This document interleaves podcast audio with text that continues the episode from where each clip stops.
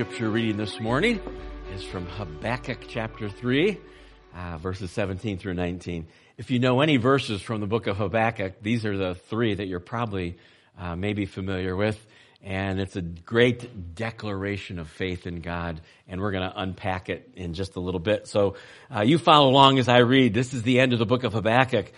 Though the fig tree does not bud, and there are no grapes on the vines, Though the olive crop fails and the fields produce no food, though there are no sheep in the pen and no cattle in the stalls, yet I will rejoice in the Lord. I will be joyful in God my Savior. The sovereign Lord is my strength. He makes my feet like the feet of a deer. He enables me to tread on the heights. Let's, uh, let's pray together.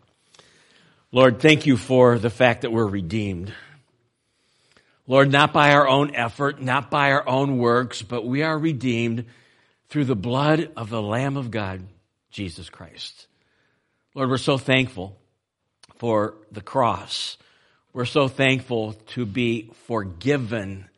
We're so thankful that when we put our faith in Jesus, that the apostle Paul writes, there's no condemnation to those that are in Christ Jesus. And we have the promise of uh, being on a journey, as we sung, a journey to uh, uh, heaven someday. Lord, in the meantime, um, help us to faithfully serve you. Lord, this morning we pray for our uh, leaders. Lord, we pray for President Biden. We pray for our leaders of our nation. We pray for the leaders of our state, our local leaders. Lord, would they look to you for guidance? Lord, help us as Christians to be salt and light and quite frankly, a culture that has turned away from you. Lord, we pray for our brothers and sisters in Ukraine this morning. Lord, um, the difficulty there and the millions that have fled that country. Lord, we pray for uh, an end to the war and we pray for peace. Lord, uh, thank you that we can experience the peace of God in our life, even in the midst of turmoil and difficulty. Lord, may we experience that today, and we'll thank you in Jesus' name. Amen. You may be seated. We have been looking at this little Old Testament book. It's difficult to find in the Old Testament. It's uh, the book of Habakkuk. And uh, we started this series a couple weeks ago. Habakkuk is one of the shortest books in the Bible. It's only three chapters, 56 verses. So we're going to uh, conclude the book of Habakkuk today as we think about a minor prophet with a major message. And what is the major message of Habakkuk? And if I could just kind of uh, give us the big the big picture, is the major message is that God is sovereign and in control of our world and our lives, even in the midst of turmoil, even in the midst of not understanding what He's doing. Uh, that's the major message of Habakkuk. So let me just review. Um, Habakkuk is a dialogue between God and one person, the prophet Habakkuk. And so in chapter one, they dialogue back and forth.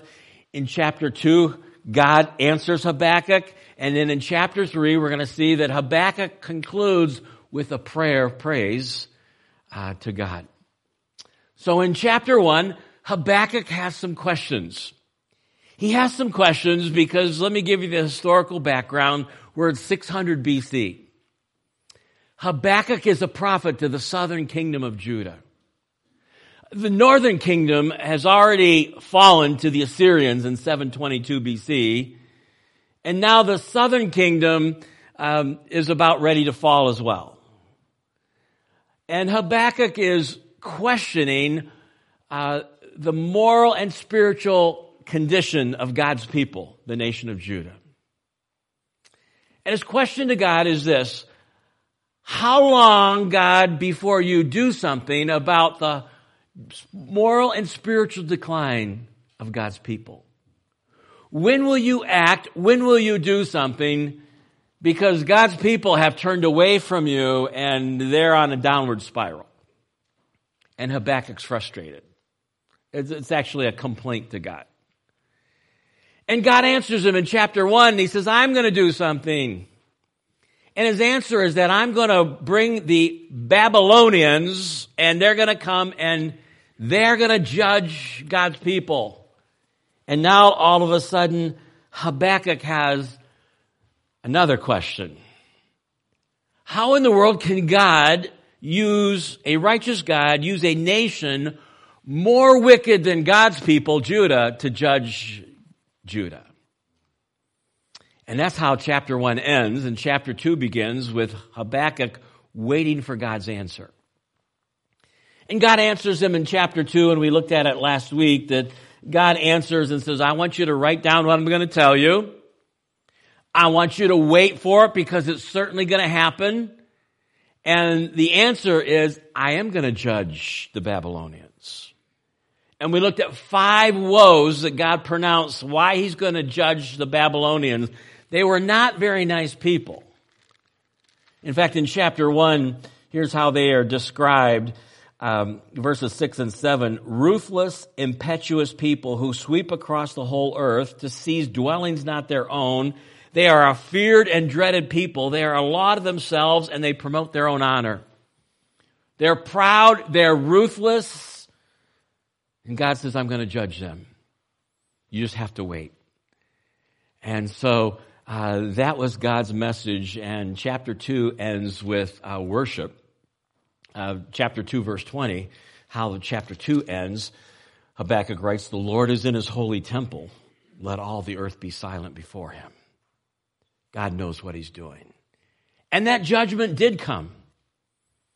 Now it came 70 years later, but the Medes and the Persians came and uh, we know in history and uh, conquered the, the Babylonian Empire and judgment came to Babylon. And so that brings us to chapter 3 where we're going to look this morning.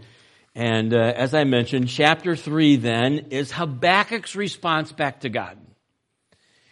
And it's really a prayer. And so we want to unpack this this morning, and then we want to think about three or four application truths that we can learn from uh, Habakkuk chapter 3. So, chapter 3, verse 1, a prayer of Habakkuk the prophet. And there's this little strange word there, and at least in my Bible, it's probably in yours as well, on Shigionoth.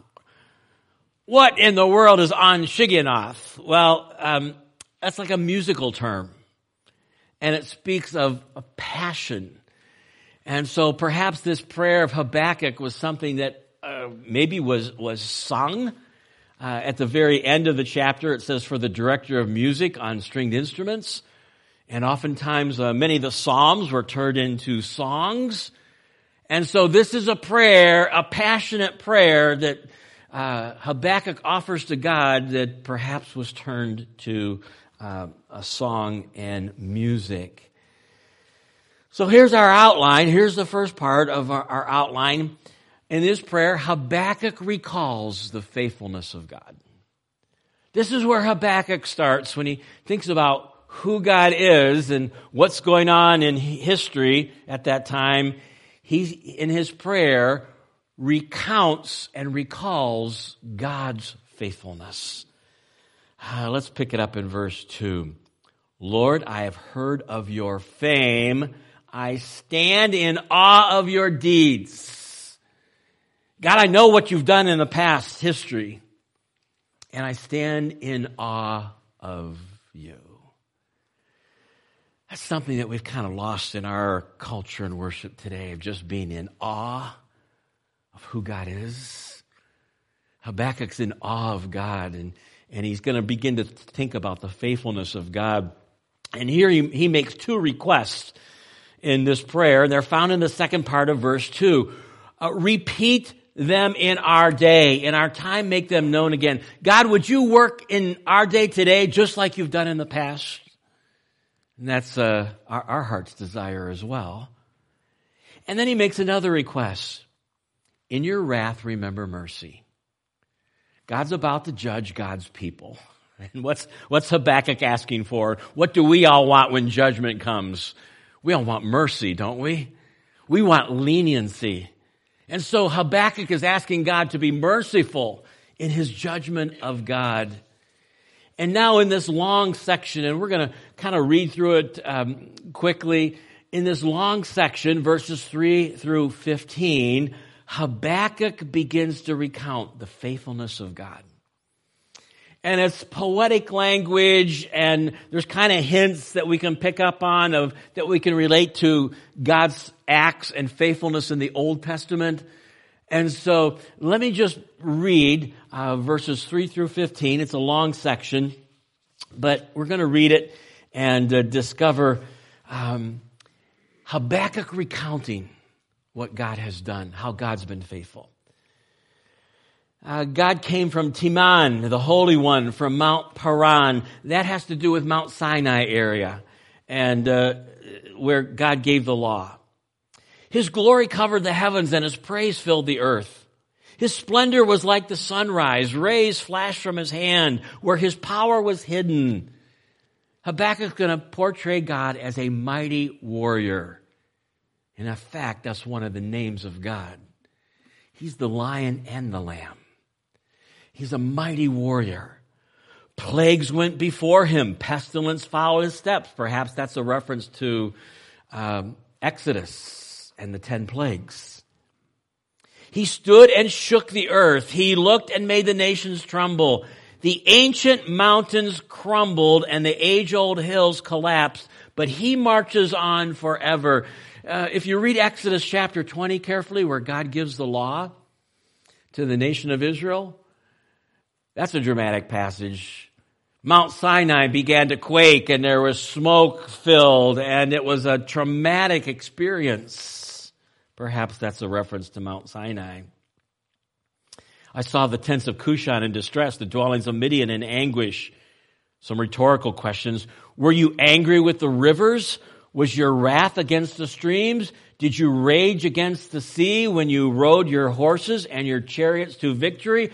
Perhaps a reference to what? The crossing of the Jordan River, or perhaps more specifically, the Red Sea.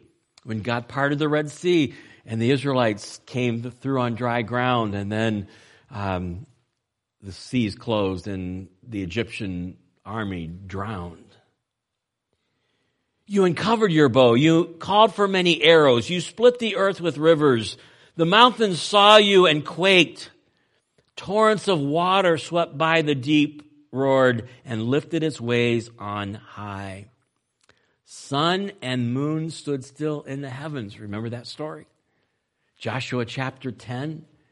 And here is, is Joshua, and he is fighting a battle, and he's at Gibeon and he needs more time and he prays a very dramatic prayer. God, would you make the sun stand still?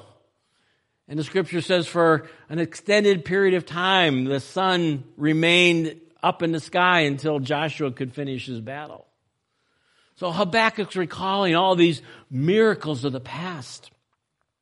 Sun and the moon stood still in the heavens at the glint of your flying arrows, at the lightning of your flashing spear. In wrath you strode through the earth. In anger you threshed the nations.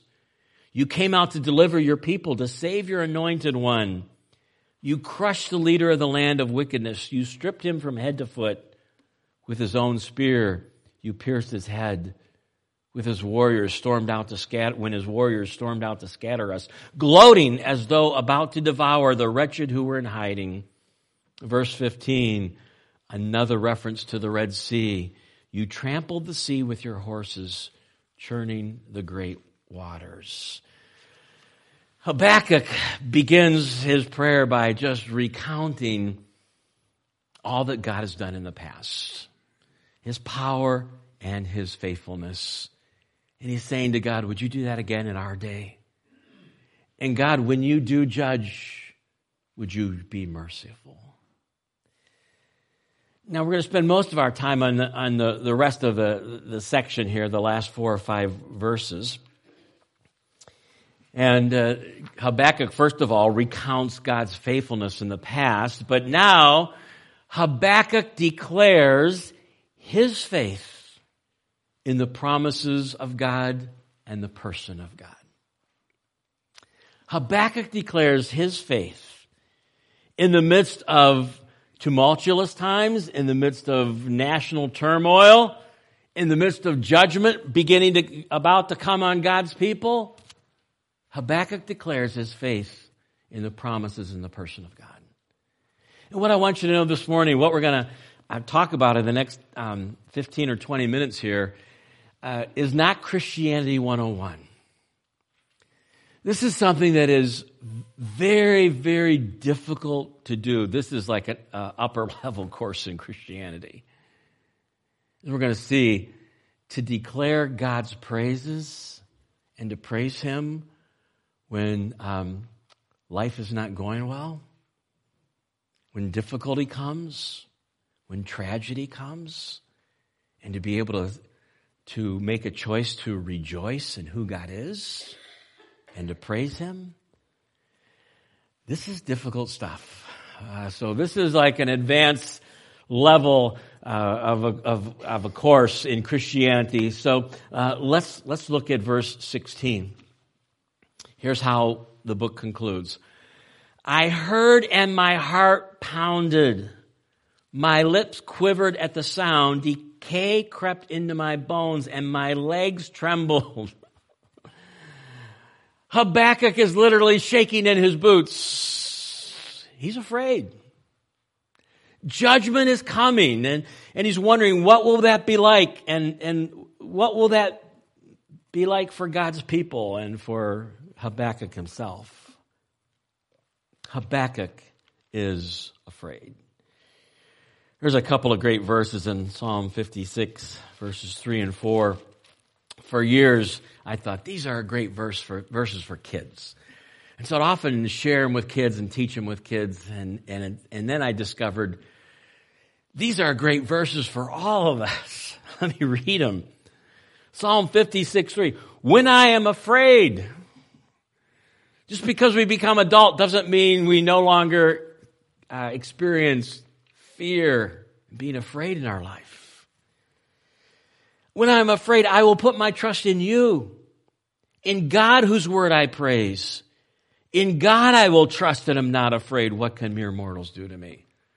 So what do we do when fear comes into our lives? The Bible says, look to God and put your trust and hope in Him. That's the course of action. And so Habakkuk's afraid. Now, what gives Habakkuk hope and encouragement in his fear and in the national uh, distress that's going to come in the judgment? What gives him hope and what gives us hope is the promises of God and the person of God. And so Habakkuk um, clings to a promise here, and notice the last part of verse 16. Yet I will wait patiently for the day of calamity to come on the nation invading us.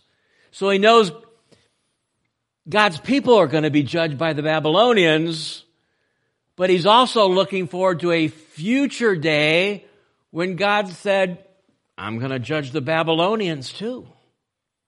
And that gave him hope and that gave him encouragement. In the long run, no one in this world is going to get away with anything. God is a just God. Genesis 18:25 says, "Shall not the judge of all the earth do right?"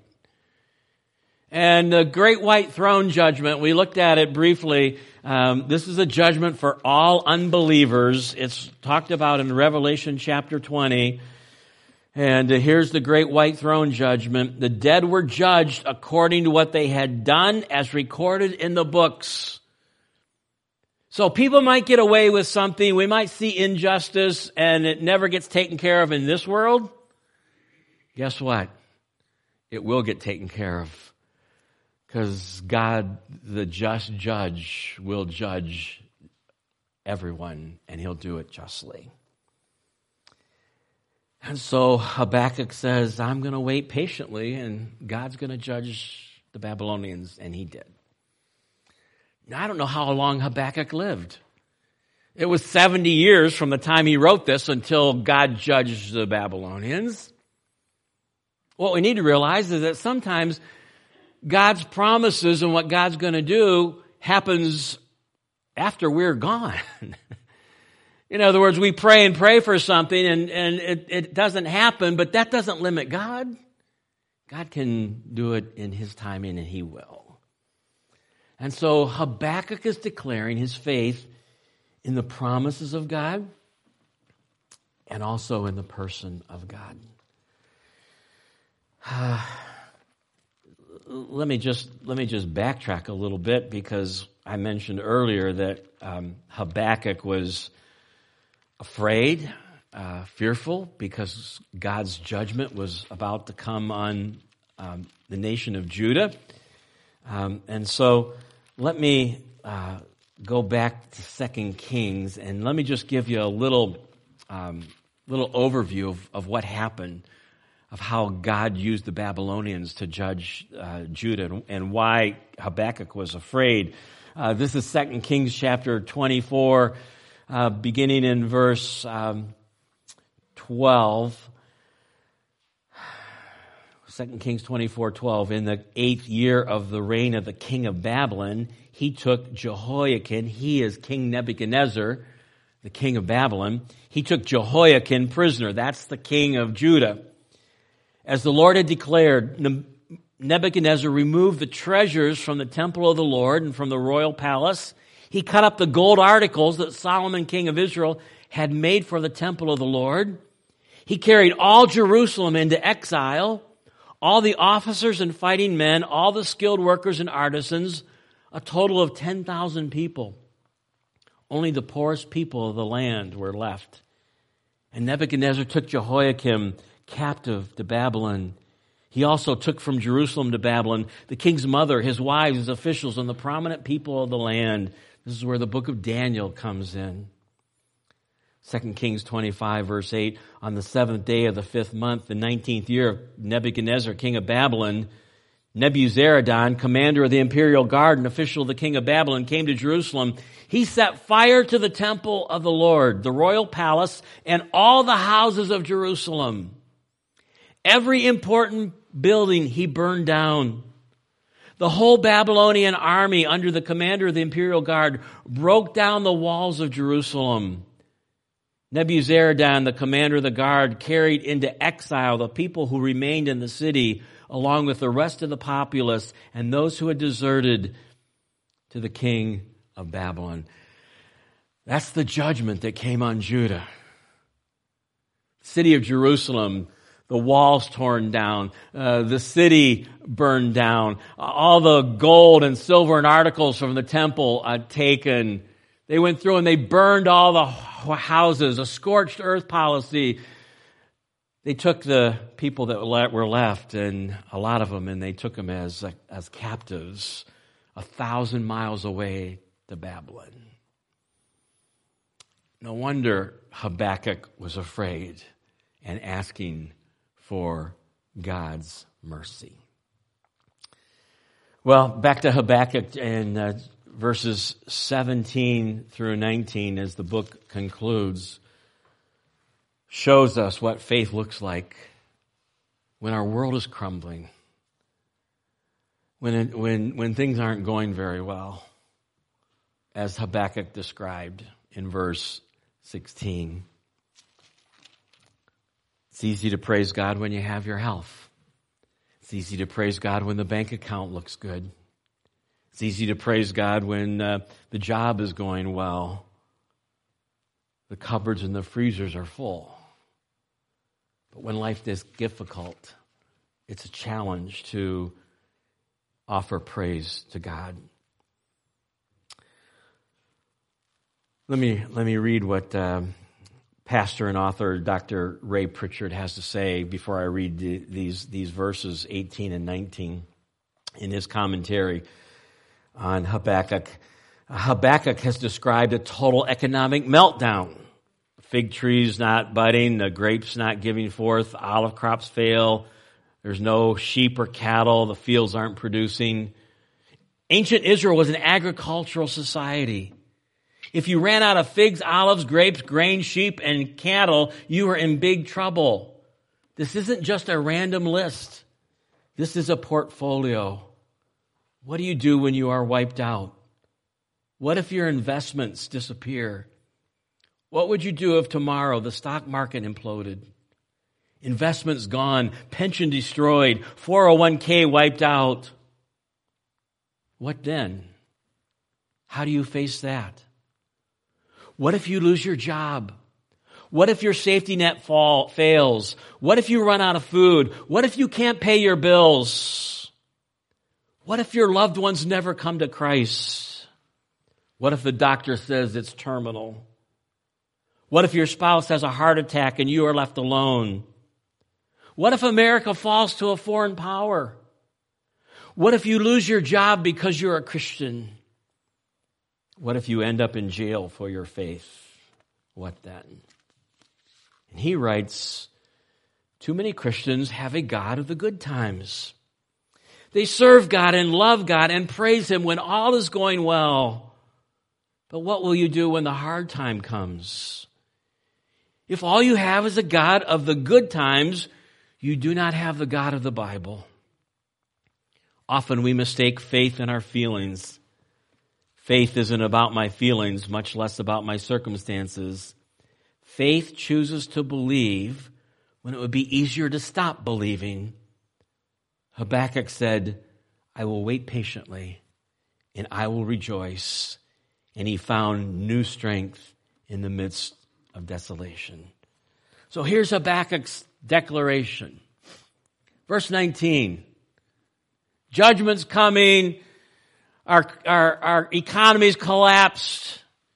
Here's how he responds. Yet I will rejoice in the Lord. I will be joyful in God my Savior. The sovereign Lord is my strength. This is not easy to do. Most of us are thinking, I, I, hope I'm never in the position where I have to make that kind of choice. But who knows what, what um, God's going to bring across our, our pathway. How can you rejoice in the midst of impending judgment? Well, the Bible's full of examples of people that did that. Um, the Apostle Paul in prison writes the prison epistles. He says, What? Rejoice in the Lord always. And again, I say rejoice. He says, Hey, I want you to know that what happened to me has happened to the, the furtherance of the gospel. And guess what? I'm in prison, but I've got a captive audience here and I'm sharing Christ with the guards and people are coming to faith in Christ. He made a choice to rejoice. How about Job's declaration? Um, this is one that um, I'm not sure I could make.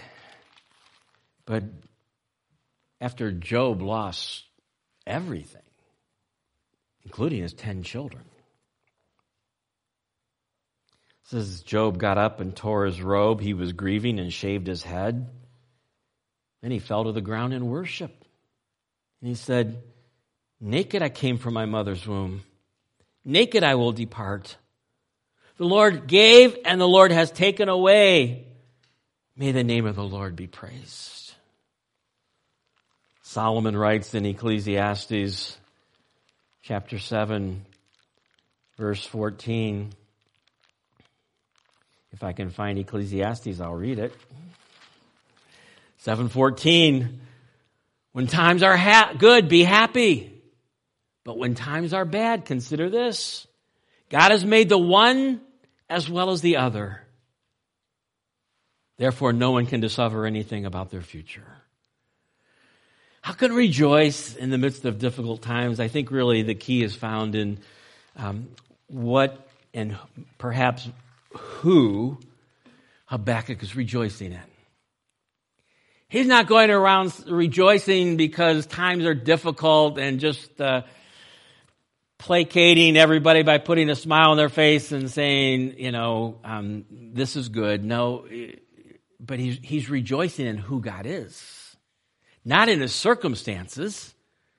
Notice what he says, yet I will rejoice in the Lord.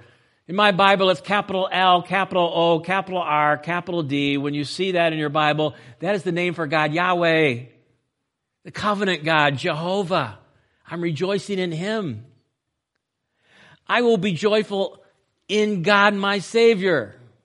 So he had this personal relationship with God, his Savior, and he was rejoicing in his salvation. And then he says, The sovereign Lord is my strength. The sovereign Lord. God is in control. Even when our world and our personal life seems out of control. And so he concludes in verse 19, the sovereign Lord is my strength. He makes my feet like the feet of a deer. He enables me to tread on the heights. Did you ever see those pictures of those mountain goats? that, that, you know, here's this mountain and it's an angle like 60 degrees and they're just climbing right up there and, and holding on. And that's the picture. He says, the, God's going to give me strength to do that. I did a little research. Mountain goat's feet are well suited for climbing steep rocky slopes with pitches exceeding 60 degrees.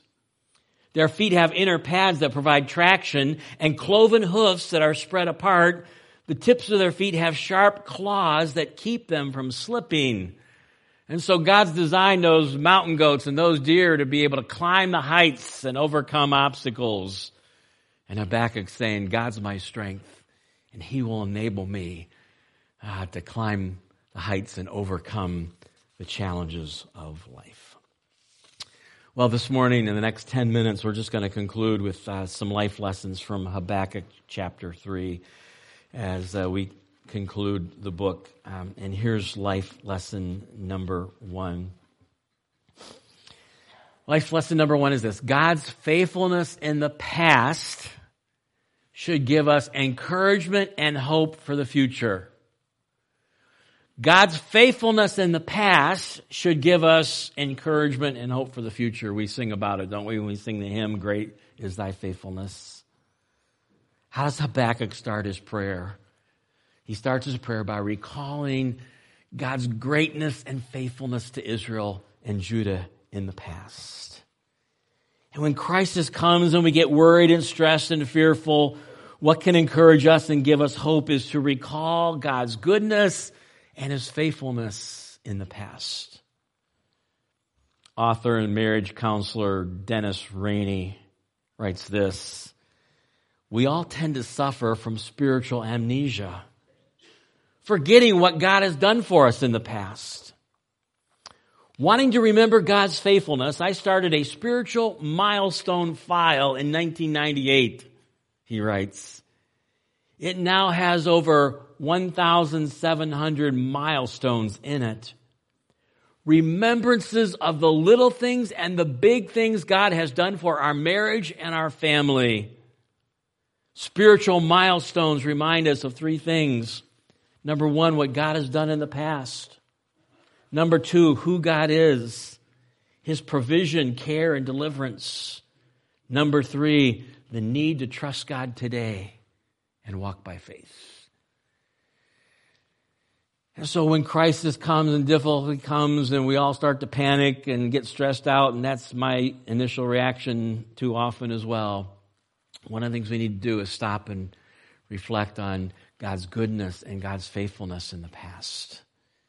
And it'll encourage us that He'll be there for us today and He'll be there for us in the future.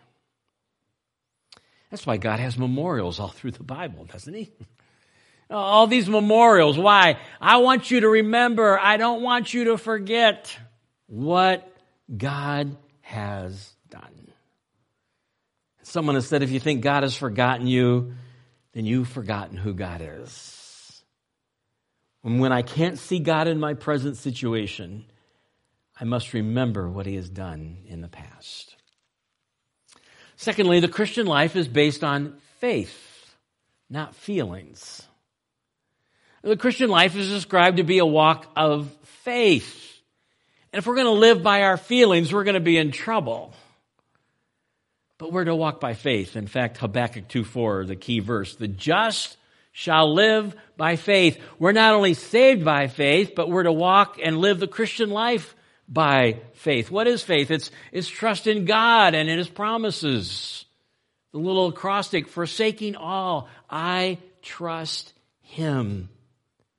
And so faith is the, the engine that, that drives our decisions and our feelings are to be the caboose. And if you were to live by your feelings this morning, um, we probably would have all maybe slept a little longer and stayed in bed and said, uh, "There's uh, next Sunday's another Sunday." But but we, we made a, a commitment. We made a faith choice to honor God. The Christian life is lived by faith. 2 Corinthians 5 7. For we live by faith, not by sight.